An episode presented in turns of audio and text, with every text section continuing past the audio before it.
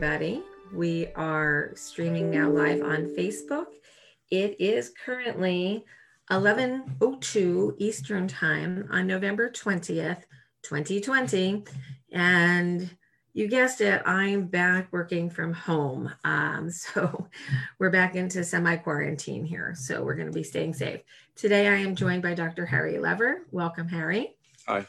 And we are going to be talking about some pretty exciting things today. Uh, today is a very special day to the HCM community because something very important happened. We have um, been given new guidelines for the treatment and management of HCM, which is a document that was created by the American College of Cardiology and the American Heart Association. And you can find the link to those documents uh, directly from the HCMA website in a link here on the Facebook page. So um, we had previously um, discussed what we wanted to do today in this meeting. Sorry, my hair's in my face. Um, and we were going to address your questions, and we are going to do that today. We may not have time to get to all of them because the guidelines are really important, and we need to have a discussion a little bit about those guidelines this morning. And Dr. Lever and I are going to talk about the 10 take home messages from the guidelines. And then this afternoon at 1.30, Dr. Maron and possibly Dr. Lever will be back with us to dig in deeper to the guidelines. Um, they, they, literally were published at 9 a.m., so we haven't really had a great deal of time with them. Um, however, Dr. Marty Maron was on the writing committee, so he has a little bit more in-depth knowledge and we can pick his brain a little bit on that. And we can talk about real life implications of what these guidelines mean to us. Um, there, there are some really interesting concepts here that we really as a community need to discuss and understand better. So I'm going to start with the very first comment, and yeah, it's a, it's a glasses day. I can't see you here, but I can read with them. Um, the very first message here, and Harry, we're, I could talk for like four hours on this one topic, but let's just talk about item number one take home message. Shared decision making, a dialogue between patients and their caregivers that include full disclosure of all risks and treatment options, discussion of risk and benefits for those options, and importantly, engagement of the patient to express their own goals is particularly relevant to the management of hypertrophic cardiomyopathy. So, Harry, how long does it take to inform a patient on all of these variables so that they can make a good decision for themselves? and that you can feel confident that the patient really knows what's what's at stake. How do you feel about this statement? Well, I think you know you got to sit down and explain to people what's going on, and that takes a lot of time. You could spend an hour or so going over the whole disease and explaining things to them. It takes time. It's not just something that you take this penicillin and go home. So it takes a lot of effort. I'm very happy that the physician community is making this statement that it has to be shared decision making. What I'm a little concerned about is how informed are these individuals going to be and where are they seeking their care? Which brings us to point number two back to the glasses. Although the primary cardiology team can initiate evaluation, treatment, and longitudinal care, referral to a multidisciplinary HCM center uh, with graduated levels of expertise can be important to optimizing the care of patients with HCM. Challenging treatment decisions where reasonable alternatives exist, where the strength of recommendations is weak, i.e., a class 2B designation, we'll talk about that in a second, or is particularly nuanced, which mo most of our patients can you know, relate to, and for invasive procedures that are specific to patients with HCM represent crucial opportunities to refer patients to these centers. So without saying HCMA recognized centers of excellence are the way to go for HCM, that's what they said here. And that's how I take it. Um, that center of excellence care matters. And now we have more validation for that. But I'm a little concerned that community based cardiologists or smaller, newer HCM programs may take on more than they can handle when it comes to HCM. So I think it's fabulous that they're recognizing that high volume care matters. We've seen it, it's proved out. Um, but can you talk a little bit about what a 2B indication is And what do you think about item number two? Well, I, you know, I think that with this kind of a disease, you need to be seen uh, by, by somebody who sees a lot of it, and that's that's that's what's really important. And and um, you know, 2B is not a 1A. It's not all the way up there. It's not. They're not saying that you absolutely have to do it, but it's it's it's recommended that it be done. That you see somebody in a center of excellence that sees this disease all the time. So a one would be that there's a clinical trial, that there's right. a lot of data to support right. that recommendation. A two is smaller case studies type of information, and 2A and 2B are different levels of two. Right. So it has a different level of um, a value, if we right. put it that way. But it's a pretty strong indication. Right. And we're now we have to hope that payers understand the importance and permit maybe out of network care when in network care is not available. Right. So do you think it's a it's a good take home? Do you like it? Well, I yeah, I think it's important, particularly with this isn't something that that every you know most cardiologists that don't don't see a lot of this disease. So we need to be they need patients need to be seen by people who see it all the time and have a good feel for it. And exactly. that's and that's that's the you know and, and sometimes these insurance companies if they realize that they would that that would save them money in the end that they that they you know see somebody and and then the tests don't have to be repeated as many times and they're done well and all that that sort of stuff. So you get an accurate diagnosis. Absolutely. Um, and i think the the acknowledgement that there are case management situations that are particularly nuanced that we are not cookie cutter we're not all the same right the, the needs of each patient can be very very different and so subtly different um, that it's really hard to perceive if you don't see this a lot so I think that's a great uh, take home. Number three is counseling uh, with patients regarding the potential for genetic transmission is one of the cornerstones of care. Screening of first degree family members with HCM, either using genetic testing or imaging surveillance protocols, can begin at any age. Now, this is a change. We used to say 12 or the onset of puberty and up. Now, these guidelines are talking about opening the door for younger evaluations if that is warranted in that family. So that's really interesting uh, interesting. We're going to dig into that more uh, later. Um, and then a screening recommendation for family members hinges, hinges upon the pathogen, pathogenicity and detected variants and reported a pathogenicity and confirming this every two to three years. So what we're saying is genetic testing should be done. If you didn't get a response um, earlier, um, you, you had a no gene found, you should revisit that uh, periodically and that the echo and the imaging uh, protocols should continue.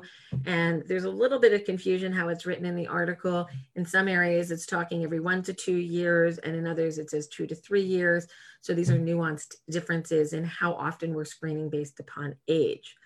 Um, any thoughts on the screening? Well, I, I, ordinarily we had uh, we we were screening we were screening people you know didn't matter too much about what their age was. Young younger ones we would we would do. Many times when they're very young you don't see much on the echo but if you see severe hypertrophy at a very young age less than five years old or four or whatever that that means the disease is very severe and classically we always described that you'd see it grow through puberty puberty but if if um, you know if you're seeing it very young, then then you're really dealing with a significant problem. Absolutely. Um, so number four, and these are just the take home messages. We're going to do deep dives later, and we'll probably spend the next couple of months tearing apart this document and talking about it in depth, but we're just going over the take home messages today for those joining us a little late. Optimal care for patients with HCM requires cardiac imaging to confirm the diagnosis, characterize the pathophysiology for the individuals, and identify risk markers that may inform decisions regarding interventions for left ventricular outflow tract obstruction, sudden cardiac death prevention. Echocardiography, I'm sorry, echocardiography continues to be the foundational imaging modality for patients with HCM. Cardiovascular and magnetic resonance imaging can also be helpful in patients especially in those whom are whom their diagnosis is uncertain, poor echo, imperfect windows or um, image windows, and there are uncertain persistence regarding decisions around implantable defibrillators. So we've been talking here for a long time that we know the, the value of cardiac MRI. Um, and that's what we're they're talking about here. So echo still remains the mainstay for diagnosis, right. but we are opening up the door to do more MRI because we know the images from echo are not always as clear as we would hope that they would be because the technology is just limited. Um, any thoughts on this? Well, I also think that that uh, if you don't have good images, sometimes you need a transesophageal echocardiogram to look better at the mitral valve and the supporting structures. And I do believe that the full document does get into that detail and the nuance of yeah, when yeah. a transesophageal echo is appropriate. So that's really helpful too, because I don't think it was very clear in the previous guidelines. Right. Okay. Mm-hmm. Uh, number five, assessment of individual patients for risk of sudden cardiac death continues to mm-hmm. evolve as new markers emerge. Example, apical aneurysms, decreased left ventricular systolic function, excessive gadolinium enhancement. In addition to full accounting mm-hmm. of individual risk markers, communications with patients regarding not just the presence of a risk marker, but the magnitude of their individualized risk is key. I think that's the take home sentence there. This enables the informed patient to fully participate in decision making re regarding the ICD placement, which incorporates their own level of risk tolerance and treatment goals. So, those people who are told you need an ICD and they're on the fence and they don't know what to do, unfortunately, we've lost a few this year while they were kind of figuring it out and they didn't make it to their ICD. So, we do want people to take these risk um, conversations with their physicians very, very seriously, and the guidelines clearly lay this out. But everybody needs to understand nobody's risk is zero. And you can't expect to live, period, to live without risk every single day of your life of something happening. But what risk are you willing to tolerate? Is it a 1% chance, a 2%, a 3%, a 4%, a 6% chance of cardiac arrest in a three to five year window? And I think that needs to be communicated, and people need to understand um, that it's never zero. We do our best, and I give props to Barry Maron and the work that he has done for his entire career to help identify mm-hmm. these risk factors, and to all those who came after Barry to identify new and emerging risk factors. We owe them a debt of gratitude, but we're still working to find more. Um, so, what do you think about sudden cardiac risk assessment? and shared decision making, Harry? Oh, I think, you know, I think patient has to be part of the decision, but I think that if the physician really feels that an ICD is required, it may take a hard sell and you have to, you know, you got, you know, if you really feel the patient needs it, you got to somehow really convince them that they need it. They don't want to do it. Number six, risk factors this is this one's new and kind of let me have your attention here the risk factor for sudden cardiac death in children with hcm carries different weight than those observed in adult patients bravo for more focus in this document on pediatrics. So thank you to all the pediatric cardiologists who weighed in on that. Um, so they they have to i'm sorry they i'll go back. The risk for sudden death in children are different than in adults. They vary with age and must take account their body size, coupled with the complexity of placing ICDs in the young patient with anticipated growth and higher disease or device complications.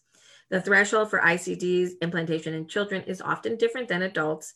These differences are best addressed at a comprehensive HCM center with expertise in children with HCM. While you're an adult cardiologist, would you like to comment on kids and ICDs? Well, I think that if I think that if you find, again, the disease severe enough to need an ICD at a young age, uh, you, uh, it means that the risks are higher than you would see in some adults even. And, and I think that, uh, but it's more complicated because of the growth and, um, and you, you get into the situation where down the line, you're going to have to change the, you, you, probably can't put in one of these devices that does not have a wire that you go in directly into the heart because they're too big. And so for a child, it won't work. It would be nice if they were smaller so that in a kid, you could put one that wouldn't depend, wouldn't worry about the growth of the child. But so then you're left with having to put in uh, one or two wires in the heart. And if you do that, then down the line, you're probably going to have to replace those wires because they're too small. So that makes it a little more complicated. So it's, it's a good take home message that it is a critical issue that needs really comprehensive evaluation. So again, HCMA centers of excellence matter. Um, okay, septal reduction therapies and surgical myectomies uh, and alcohol septal ablations, when performed by expert teams, HCM teams at dedicated centers, continue to improve in safety and efficacy, such as earlier in interventions. I'm sorry, let me read that, that one again. Septal reduction therapy, alcohol septal ablation, and myectomy, when performed at experienced HCM teams at dedicated centers, continue, continue to improve in safety and efficacy, such as the early intervention may be possible in selected patients when drug refractory or severe outflow tract obstruction causing significant causing signs of cardiac decompensation. Given the data on the significantly improved outcomes at comprehensive HCM centers, HCMA centers. These decisions represent an optimal referral opportunity. Thank you to the writers of the document for clearly laying out that these procedures should be done at high volume, highly experienced programs where they have the best outcomes. This is going to be a point that we bring to insurers and small providers to ensure even our newer, smaller HCMA recognized centers of excellence have good relationships with high volume surgical programs so that patients get the best outcomes. Harry, at the Cleveland Clinic, what do you think about high volume surgery centers? Yeah, well, I think that's what we believe in. And um, um, I, I, also think we, we still believe that uh, alcohol septal ablation should be reserved for people who are at too high risk to have surgery. And this guidelines document actually speaks to that much more clearly than the previous. It's it lays out ages, and I'm sure there's going to be some interventional cardiologists in our mix that probably aren't going to be as happy with that statement because right. they have their own beliefs. But it does lay out very clearly in this new document that my, uh, myectomy is still the gold standard, um, and alcohol septal ablation should be used with those with comorbidities where surgery would be right. dangerous. So critical. Number eight, we're, get, we're getting to the top 10 here, guys. Patients with HCM and persistent paroxysmal atrial fibrillation have sufficiently increased risk of stroke and oral anticoagulation should be considered. Um, your CHAD score and other atrial fibrillation markers don't count for HCM. Just having HCM and AFib puts you at risk for stroke, and thereby we're recommending or they're recommending that we use anticoagulation therapy sooner. Um, and it when patients with HCM have, and I'm quoting again, as rapid atrial fibrillation is poorly tolerated in patients with HCM, maintenance of sinus rhythm and rate control are key uh, in this patient population. So you want to talk a little bit well, about that, that, that that's true, but you also have to see if you can do something to stop the atrial fib, you know, more than drugs if it if it seems to be recurring, and that's a, a maze procedure or a catheter ablation in the atrium to see if you can stop that, and that that it's not as helpful, it's not as successful in patients with HOCM, but I think it's uh, certainly uh, the maze procedure has been reasonably successful. And I think you need to look at that. And I think the other thing you got to be aware of if the patient has resting or provocable outflow tract obstruction and they're having recurrent atrial fibrillation, that, that may be another indication for uh, septal reduction therapy. Number nine, I think they made number nine about this because nine's my lucky number and my number. So let's talk about advanced heart failure and HCM. Heart failure symptoms in patients with HCM in the absence of left ventricular outflow tract obstruction should be treated similarly to other patients with heart failure symptoms, including consideration of advanced treatment options, cardiac resynchronization therapy, so a three lead ICD pacing the left side as well. Um, left ventricular assist devices, should the cavity be large enough, um, and heart transplantation. Right.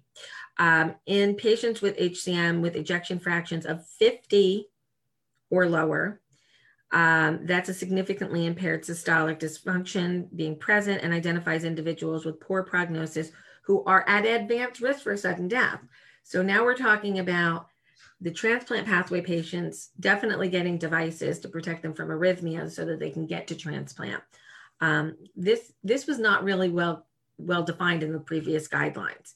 Transplant was literally like four lines, and it wasn't clear who should get there and when. So I'm personally very happy to see this, and I know it's going to benefit a great number of patients in the community who didn't understand when they should evaluate this. Harry, you want to comment? Uh, no, I, I think that uh, you know I think we maybe need to be looking for transplant a little earlier than than than you know. Although getting a transplant these days is not that easy because of you know lack of donors, and you just have to you know, but I think you need to start thinking about it maybe a little sooner so that you get on a transplant list before you get to the very end. I consider transplant a strategy game. So if you know you're going to head that way, you really have to evaluate things that are beyond your control, your blood type. Right. You know, what's going on in the world? How much time do you really need to give yourself to get that optimal opportunity? And that's a conversation for another day and another podcast. But I think it's critically important if patients see their EF going down and their symptoms getting different and worse, that they really need to have these conversations. When do I move to advanced heart failure? And when do I make those decisions? And how do I optimize the muscle that I have that's failing? Um, but I think those are critical points, and I'm really happy that the guidelines are addressing them. The last one is, in my opinion, wonderful and horrible and scary and exciting and probably going to end up in court. um, it's complicated, people.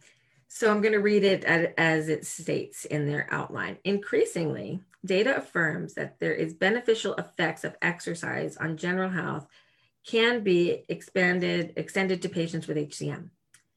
Healthy recreational exercise at moderate intensity has not been associated with increased risk of ventricular arrhythmia events in recent studies. Live HCM, thank you to all who participated. Whether an individual patient with HCM wishes to pursue more vigorous or rigorous exercise or training is dependent on a comprehensive, shared decision between that patient and their expert in HCM care and the team regarding the potential risks of training and participation, but with understanding that exercise related risks cannot be individualized for a given patient. Ladies and gentlemen, what that just said was they're opening the door for participation in competitive athletics for those with HCM. And the devil's in the details. And there are some things that are safer than others, but we know that there's no zero risk. Nobody can really tell us yet what other risks might be there. But now we're going to get into a situation where newly diagnosed athlete really wants to participate. Doctor says, I don't know. Let's go to an expert. You might even have experts disagree on whether they should or they shouldn't. And then you have the outside source of the league, the school district, the state, who can make decisions whether or not you participate based on your physical. And I strongly suspect that within a short period of time, we're going to be in a courtroom having a judge say who gets to have final say on whether an athlete competes or not. So it's great that we can have the conversations but I do see that this is going to be an area that's going to be complicated. And we may lose a few people who choose to take the risk to participate. And then we have to ask the question are we dealing with adults or are we dealing with children? And does this decision making change based on whether we're dealing with a pediatric population or a fully formed adult brain making the decision for themselves? What do you think, Harry? I'm not too I'm not too in favor of that. I guess I'm old fashioned, but I I think there are definite risks in competitive sports with people that have hypertrophic cardiomyopathy, and you know you can. Um, I, I, I've just always felt that way, and I've seen a few people that have gotten into very severe trouble, and you know I. It's all well and fine to say that you want to exercise, and there's different kinds of exercise, but you know. Uh, um, I had uh, I had one individual that wanted to uh, play hockey and uh, came to see me to ask my opinion, and we we saw this individual. I sent the case around to other people, and at that time, everybody agreed that he shouldn't participate in professional uh, hockey, and he went ahead anyhow and signed a waiver. And the next thing I heard was he had to be resuscitated. So uh, it this is, I understand that people are out there trying to say that they can participate, but I'm not for it. And this is where I think it's nice to have these conversations, but I think experts are going to disagree for a long period of time based on previous experiences and tragedies. And it's it's hard to um, it's hard to make these decisions sometimes. And I know there is a, a, group of HCM experts who feel very strongly one way, and I know there's a group that feel very differently um, about these situations and it's going to evolve in time. We know that there are individuals who we've lost with no identifiable risk factors while they were being active. And we also know that a lot of people who were competitive athletes end up dying in their sleep. So this is going to be an issue that's going to really expand and we're going to have to have some really tough conversations about these issues and it will all eventually evolve. I mean, 25 years ago, did we think we would have this kind of comprehensive document? No, we didn't have anything. So we've developed this over a quarter of a century. This is a quarter of a century plus of work. Actually, more than that, it's it's a half a century because it's like 60 years since HCM was diagnosed for the first time. So we're we're learning and we're evolving and we're going to have to have tough conversations. And we're all not going to agree all the time. And that's okay because that's how we get to evolution and that's how we get to better decisions.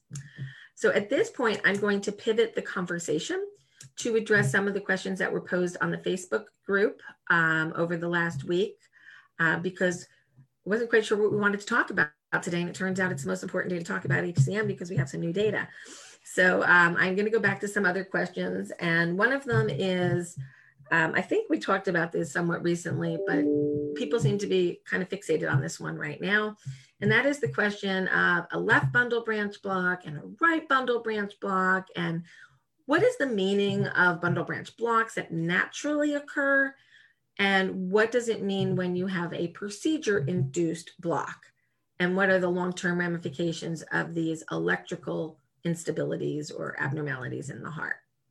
Well, if the, the the, the bundles are a tissue that carry the electrical uh, the electricity through the heart. The right bundle is for the right ventricle, and the left bundle is for the left ventricle. And um, so there are people who can be born with incomplete right bundle branch block or complete right bundle branch block, and they never get into trouble.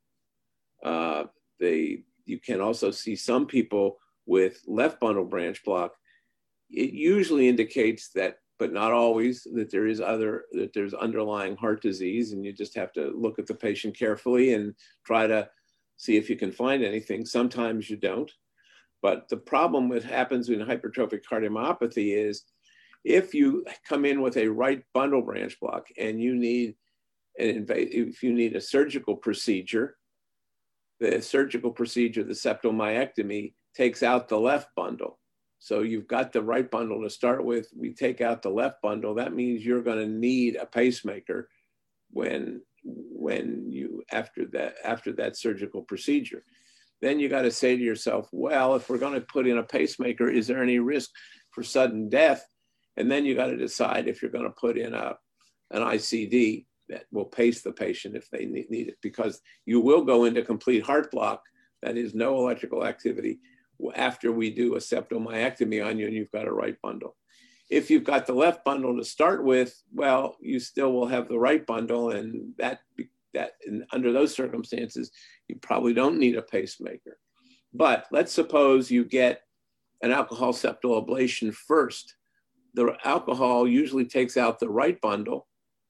And then if the, if the alcohol ablation doesn't work, you, you need a septal myectomy, then you're taking out the left bundle. So under that circumstance, when you have two procedures, a right, uh, an alcohol ablation, and then a septal myectomy, then you're going to need a, an electrical device, whether pacemaker or ICD. We recently had that situation occur. Well, the gentleman had his alcohol ablation maybe a decade or so ago and then needed a myectomy. And his device became close to end of life and it turned into an urgent situation because it's COVID times. He wanted to fly to a center to have his device replaced, but it was imminently going to fail. It, the battery depleted really fast. So we had to help him get to another center where he could get his ICD or his uh, pacemaker replaced urgently. And we had, we had like a 72 hour window to get it done. So, you know, it's really important if you're pacemaker dependent that you keep up on your battery life and you don't let it get to 48, 72 hours within like trouble. Um, I've never seen warnings come across like this on a device before. like it was bad. Um, so we need to make sure that if you do need pacing because you have a complete heart block, that that actually occurs. Um, I also would say that most people with a naturally occurring right or left bundle don't necessarily have symptoms related to that. Right. It's just there. Um, I'm not necessarily sure it doesn't lead to some disease progression or a marker of certain disease progression. I had a naturally occurring right bundle branch block that was intermittent, and then I twisted to an, an intermittent left bundle branch block at the end of my old heart's life. So I think the scarring in the septum was just taking over the conduction system. And well, I got a new one anyway, so it doesn't matter now. So I hope that answers the questions on bundle branch blocks. Um, one of the other questions that we had was what actually causes shortness of breath in both obstructives and non-obstructive patients? And how does that maybe differ? Well uh, in uh, obstructive patients uh, you have uh, you can have decreased cardiac output and because of you have blockage of forward flow out of the heart and at the same time you can have leakage backwards into the left atrium so you're getting leakage of the mitral valve. So you get leakage and then outflow obstruction. So both of those things cause decrease in cardiac output and make you short of breath.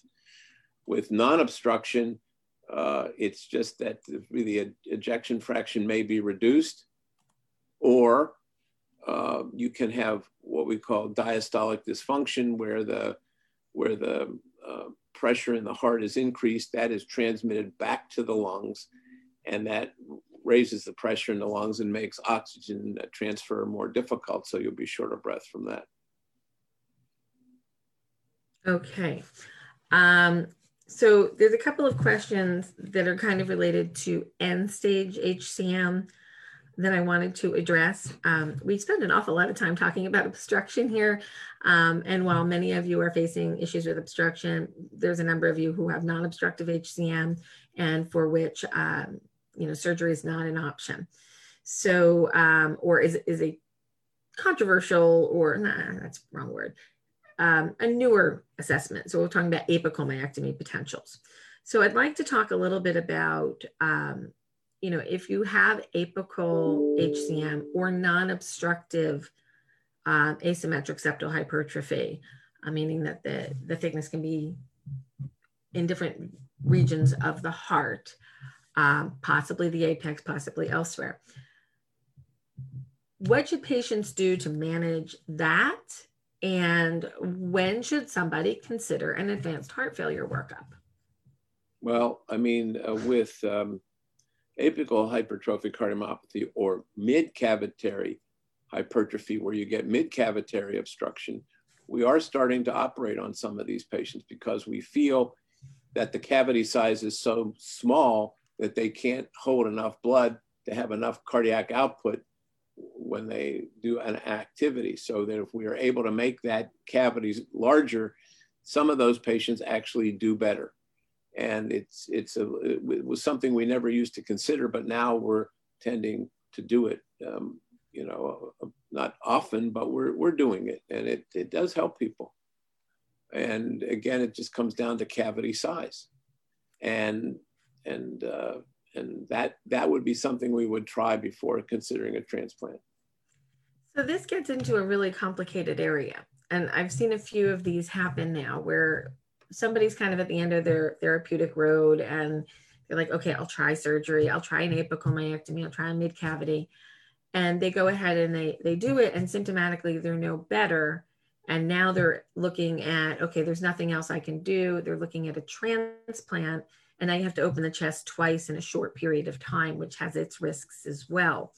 So I'm, I'm hoping that over the next couple of years, we can learn more about which of these anatomies are more appropriate for surgery and which are more appropriate to just move on to the transplant pathway to minimize the risk of a second chest opening for, for a transplant.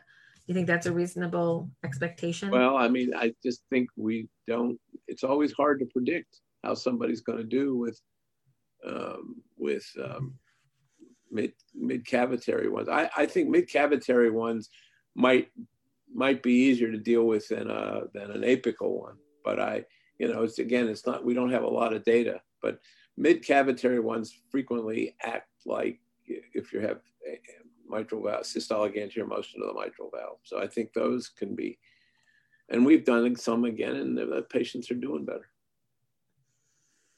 Okay, so I do want to talk a little bit more globally on um, when is it time to consider uh, surgery. And now with these new guidelines, the ball may have officially moved a little bit more.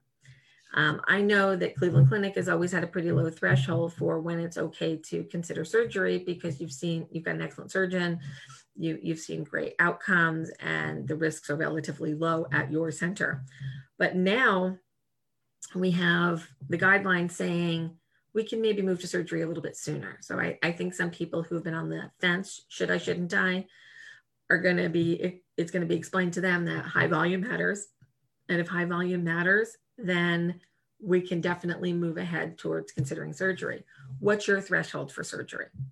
Well, uh, again, if people are um, they're short of breath or they're having chest pain uh, and they can't do what they want to do, then we operate. Uh, if they have uh, a new indication for me has been atrial fibrillation. If you if you have resting or provocable obstruction and you're starting to develop episodes of atrial fibrillation, that means the heart's under strain. That means that the the the mitral the the left atrium is enlarging and and before you get into too much trouble with the atrial fibrillation and form clots and all that kind of stuff, we've gone ahead uh, with the, after the first episode of atrial fibrillation and recommended surgery. And then we would do a maze procedure and at the same time might put a, a tie off the left atrial appendage so you don't form a clot. And that way the heart doesn't, the heart size and the scarring in the left atrium doesn't advance as quickly. And that way you have a better chance of preventing the atrial fibrillation long term. So that's that's that's one of the you know, and clearly if you one of the things I've seen a number of these cases where people pass out. And I've seen them coming in to see us. They've passed out. They've had the ICD and they're still dizzy and passing out. And that's usually the result of obstruction, whether it's resting or provocable. So when somebody passes out, before you put that ICD in, you want to make sure that they're probably passing out because of obstruction. And you don't want to just put the ICD in when somebody has obstruction uh, and think they're going to be fine because they may continue to pass out. But first episode, you know, first episode of passing out and they have provocable obstruction or resting obstruction, we're operating. I'm not, we're not going to let them go on very long. So I will pivot the question and then we're going to move on to a couple COVID related issues. Um, what about atrial fibrillation in the presence of apical hypertrophy? Well, you, you might try to, uh, depending on what it looks like, uh, you know, if you can open up the apex a bit. At the clinic, we are we're operating on people from above. We're going going through the aortic valve and doing that myectomy that way. The Mayo group is opening the apex. We haven't done that. We think that might make it more of a risk to people. So we're going from above. And, uh, and then at the same time, do that maze procedure in the operating room and try to prevent the atrial fibrillation. I'll pivot to one other question that was uh, posed this week. And guys, I'm sorry we didn't have a chance to get to every single question that you posted. I will keep them in the archives, and I'm sure in, in coming podcasts we will address many of those issues. Um, but we, have got a very busy day, and we're going to keep this one to an hour, and we'll be back at 1:30 to discuss the guidelines in greater detail. Um, but can you talk a little bit about robotic surgery for HCM and what we know and what we don't know, and what I know you're doing a little bit of work in this at the Cleveland Clinic. We're, we're doing, we've done a, just a few, I'm not sure how many we've done, not too many, but it's typically uh, when the, we're doing more when the mitral valve is involved and maybe not so much hypertrophy, similar to a, the way we repair mitral valves now that don't have hypertrophic cardiomyopathy. So that there's not a lot of work that needs to be done. You know, if it's shortening a leaflet or doing something with a chordal structure, that may be able to be done robotically, but uh, we still haven't done a lot of them, but it, it is interesting to think about over time that, you know, if we can avoid opening the chest completely, that would, that'd be a big deal. Yeah, there, I know there's um, an independent operator not assigned to, not working within an HCMA recognized center of excellence, or not even working in an HCM team who has been doing a bit of robotic surgery. And I'm a little concerned about um, the salesmanship associated therein. Right. So I, I really think that the critical decision making and the guidelines document comes out and supports this high volume and a team matter. So please don't think to go for the easy way because somebody sold you something. Please go to a comprehensive HCM team to evaluate your opportunities and your options, specifically for robotic surgery. There might be some options available for a select few. One thing that is very clear from this document and where we are today in HCM care is we're stacking our toolbox with a lot of a lot of options now. Um, 25, 30 years ago, we had very limited options. And over the decades, we've been adding knowledge to our toolbox. We've been adding therapeutic options in terms of different utilization of different pharmaceuticals and different procedures, catheter based and surgical, and enhancing those procedures and getting better. Um, this is an evolution that will take more time to, to get to more answers. So um, I'm really happy that we're moving forward, but we still have we still have things to figure out and we can only do that collectively. So now it is again November 20th, 2020. So if you're watching this sometime in the future and the issues related to COVID are nothing but bad memories, congratulations, you made it that far. But if you're here with us today live, you're living through a very high second peak of the COVID 19 pandemic. And patients with hypertrophic cardiomyopathy who showed extensive vigilance um, in the first wave, um, I think because we were all very, very alert, I think some people may have let their guard down, and we're seeing um, a big uptick in the HCM community coming in with COVID positive uh, results. And I don't blame anybody for for coming in contact with COVID. It's not meant that way, but I think we all kind of let our guard down for a while and started to go out in the public without our masks all the time and didn't wash our hands quite as frequently and didn't distance as much. And we're coming into the holidays where there's a lot of controversy about how we're going to hold our holidays. Um, the uptick in the HCM community is concerning to me. Um, we've had a couple people have some really nasty bouts of COVID, and it's really hard on the HCM heart. Harry, um, should patients arm themselves now with home assessment devices, KardiaMobile devices for EKGs, pulse oximeters, um, Apple watches? What should we be doing at HC at home in an HCM family to prepare? I think you ought to have the oxygen uh, device.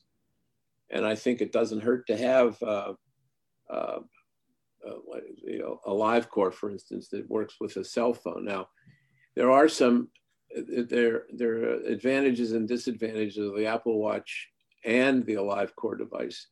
One problem with the Apple Watch is uh, it only records 30 seconds.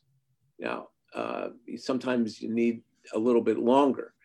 Uh, but the advantage of the Apple Watch is it's right there. You just hit it and it'll record, and then you can send the email.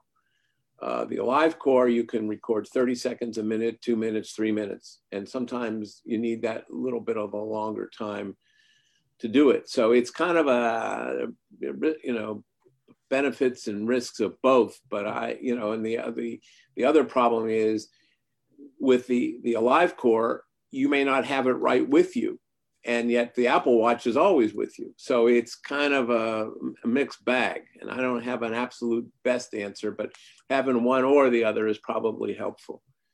And I think that the other thing is you've got to wear a mask.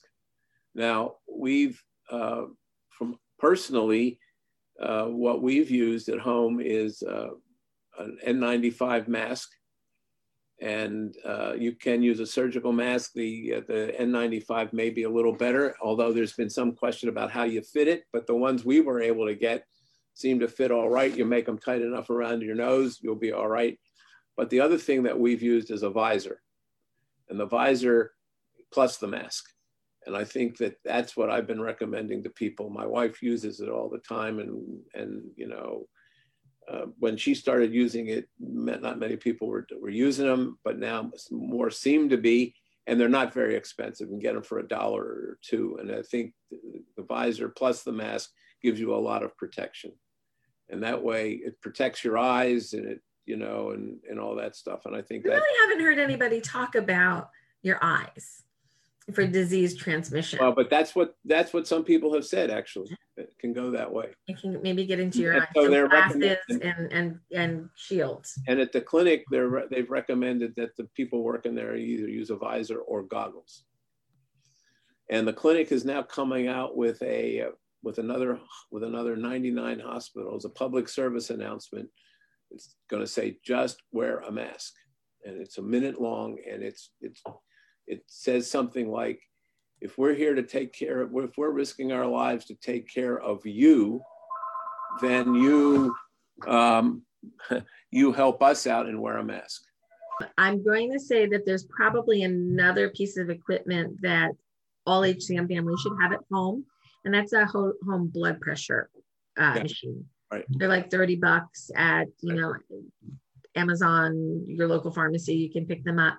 So by having a blood pressure cuff that's going to check your heart rate and your blood pressure and a pulse ox and you're using the old name of KardiaMobile. AliveCor is KardiaMobile. Oh, right. So that device, that having those three things at home will help you communicate with your HCM team to determine when and if you need to go to the hospital for care for COVID.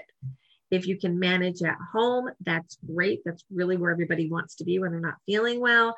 So we want to make sure that you are prepared with all of the tools that you need to take care of yourself at home. I would also think it'd be a great idea to stock up on some electrolyte drinks so you can keep yourself hydrated because that's really important. And talk to your team about what supplements might be helpful in COVID for you. High dose vitamin C, vitamin D, zinc. These are things that have been talked about in the public media that might be beneficial to helping you fight oh, off COVID. We're really sure. We're not that sure about it. That's not. And that's why people should discuss their own cases with their own individual physicians on that because it's controversial data. We're all still learning about COVID, much like we're learning about HCM in an evolution, and it takes time to get there. So um, we've got that. We've got just a couple more minutes that I'm going to um, leave for any questions uh, on Facebook. A couple of people have posted some things. I do want to kind of get back to a few of them. Um, I think it's Margie. Hold on one second. Uh, I'm sorry, Maggie. Maggie, you put a comment that you your sister was genetically tested and it was inconclusive, and you did ancestry DNA. That does not work.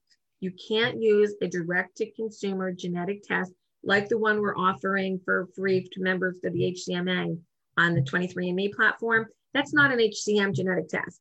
That is, for lack of better terms, the way I like to look at it, fun genetic testing, ancestry genetic testing, interesting information, but not diagnostic. If you are interested in getting screened for hypertrophic cardiomyopathy, Invitae is still offering its free service. You can go to the HCMA website, 4hcm.org, go directly to the uh, link for the Invitae program, and you can just go through the process and you can get genetic testing if you're in an HCM family and you know that there's a diagnosis in the family, whether you have previous genetic testing or not. So, direct to consumer genetic testing is not how you genetically test for hypertrophic cardiomyopathy. You will not get the answers, the FDA will not permit it. Um, so, we've got that situation. Somebody asked why we don't do surgery for everybody and just get rid of it. Hypertrophic cardiomyopathy infiltrates the entire heart muscle. You can't just cut out the scar tissue or the bad DNA. The heart is affected, the entire organ is affected. The valves are misshapen in many cases. You can't just cut it out, it's part of it. And once you've had surgery to relieve obstruction, you still have hypertrophic cardiomyopathy. You're now just a non obstructed HCM. So that's critical to know. Somebody said, Can you just get on a list for a new heart? You don't just get on a list to get a heart because you have hypertrophic cardiomyopathy. You get on a list when your survival is not going to last and your symptoms and your heart function um, equal you're sick enough to get listed, but you're well enough to receive the organ and, and survive the very brutal aftermath of heart transplantation.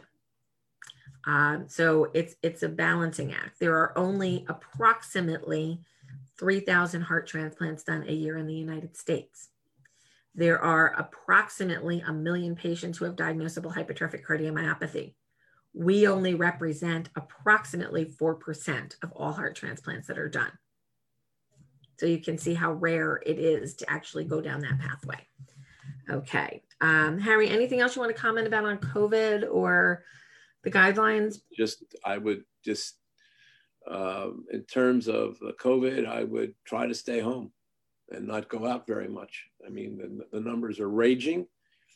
We here in uh, in our county here in Ohio, they put in a voluntary thing where they're recommending people stay home. Uh, they're now starting to again reclose the schools, uh, and I think that uh, this thing is totally out of control and you've got to be very careful that you don't go out more than it's absolutely necessary. The CDC has come out and recommended that you should not travel for Thanksgiving, even doing a test, because you can have a negative test and the next day be exposed to somebody and have it. You certainly don't want to fly on an airplane and uh, just do Zoom calls for the Thanksgiving. We've that's what we're doing, and uh, it's um, right now, until we get a vaccine, uh, I think that um, uh, you've got to be extraordinarily careful. And one of the problems we're facing is the hospitals are getting overfilled and we're, staff are getting sick. And that means we're not going to have enough people to take care of people. And so we want to minimize the, the risks. And we've got to, um, I, it looks like the vaccines are going to be helpful. We've got to get organized in how to give it. And certain people need to cooperate and, and help out at certain levels of our government that aren't doing it now. And uh, it, this has to stop. We're talking about people's lives, and we've got to work. Everybody needs to work together, no matter whether you're Democrat or Republican, in getting this thing moving. And it's totally inexcusable for what's going on right now. And we've got to get it going. It seems like this is new technology for the vaccine. It, it sounds like it's going to be really good. We've got to be very careful. And, you know, I mean, they're going to start giving it to the healthcare workers because they're the most exposed. And then we're going to have to follow everybody carefully to see how long the antibodies last and how often we get the shots. But once we know that, you know, that'll even be better. We don't know whether we're going to need one every six months or once a year or once every five years. All that has to be learned. But right now, what we got to do is keep our cool, not put out the risks and making people more sick because it's the, the more you got out there, the more you're going to get. And you've got to be very, very careful right now. It is certainly a scary time. Um, I know stress levels and anxiety levels are increasing, and to our community, we have some new guidance. It might help you make some decisions on things that you want to do for your own health care, but you may find yourself a little conflicted right now. You know, you might get a little bit of more insight on things that you might want to do or want to pursue, but then you're going to really need to work very carefully with your center during this winter to determine is now the right time for you to do something? Or do you want to wait until we have a break in this in this surge and come in the spring and and make these decisions and, and follow through in the spring on the on the options that you may want to to look at? So um, i will offer this last bit of info and then we'll close for this session we'll come back at 1.30 um, we are about to launch our online support group system and I think now more than ever, it's critical that those with chronic disease, such as HCM, have this opportunity to be together on a regular basis. Um, as of right now, when we go and we do something, we're doing it big. um, there will be at minimum five support group meetings per week, probably more like seven or eight, depending upon the week, where you will be able to communicate with others with HCM, our wonderful support group leaders who you're all going to start to meet very soon and learn about their bios and their point of view. We have former police officers, we have authors, we have kindergarten teachers, we have um, um, um, reporters as, as support group leaders who have HCM themselves. Um, we're going to be dealing with complex issues such as multiple comorbidities, meaning you have multiple diseases. There's going to be a mm-hmm. group for you guys. There's going to be a group for the newly diagnosed, chaired by yours truly, and a pre myectomy meeting every month. So if you're going down the myectomy path, you can join us every month and, and hear about this. These rooms are going to be limited to 25 participants per room, per meeting. So it's important that you sign up, but it's more important that you show up. If you sign up and save your space and don't come in, that means somebody else couldn't go. So please sign up as there's more demand. We will add on more rooms. So, um, and, and, more, more sessions. There'll be afternoon, early evening, and later evening um, on all US time zones. So we're, we're trying to be there for you. I think through COVID times and these new guidelines that put more and more pressure and anxiety on the patient community in that shared decision making concept. It sounds great in theory, but it's a lot of burden for HCM families to try to handle. So we're going to be there with you and for you to help you make these decisions and make sure that you've got the support that you need as a community. So, Harry, thank you so much again for your time today and all that you give to the HCM community. We are eternally indebted to you for your service to the community. And thank you, thank you, thank you. And to everybody who's watching, please stay safe. Please wear a mask. Please wash your hands often. Please use Purell. Please wear a mask. Please don't gather in groups of those outside of your family to any large extent. Keep them to groups of under 10 and keep distance. If you are having family over for Thanksgiving, a great guidance is to keep the doors and windows open and allow flow of air through the house. Crank up the heat if you need to. It's one day, but let that air flow through the house because that will aid in the dispersion of anything that might be in the room that you don't see or don't think is there. So keep your windows and your doors open, stay distanced, stay safe, stay healthy, and we'll be back at you at one o'clock. Thank you for your time today, and um, we will try to get to the rest of your questions in a future broadcast. Thank you for listening to Tales from the Heart. For more information on HCM, we encourage you to visit our website at 4hcm.org. Join us online for the conversation on our Facebook page or in our private group. Facebook page can be found at Hypertrophic Cardiomyopathy Association, and our Instagram handle is at 4HCM Warriors. That's the number 4 HCM Warriors. Follow us on Twitter at 4hcm.org. For those members of the LinkedIn community, you may want to follow the conversation on the Hypertrophic Cardiomyopathy Association group. Join us today. To contact the Hypertrophic Cardiomyopathy Association, you can call 973 983 7429 you can email us at support at 4hcm.org or visit us online at our website, 4hcm.org, and send us an email from there. The Hypertrophic Cardiomyopathy Association is located in New Jersey and operates on East Coast time. We would like to thank our sponsors, MyoKardia, Invitae, Boston Scientific, and Cytokinetics for their support of this program. Please remember to sign up for the HCM Strong Tour Big Hearted Warriors Unite.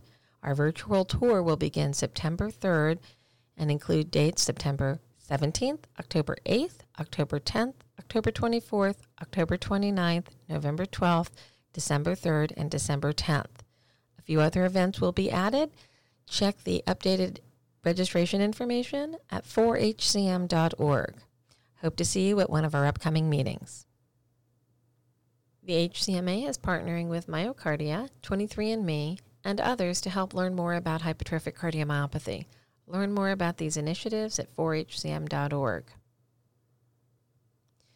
Invitae, a genetic testing company and a sponsor of Tales from the Heart, is proud to provide free genetic testing to families with hypertrophic cardiomyopathy. Please learn more at 4hcm.org. Hey, we know life with HCM can be challenging, and support is critical. That's why the HCMA has created an online support group system to help you and your loved ones live better with HCM. Join us.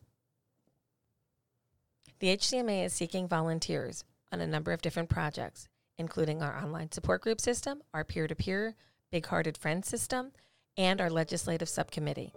Please visit 4hcm.org to learn more today.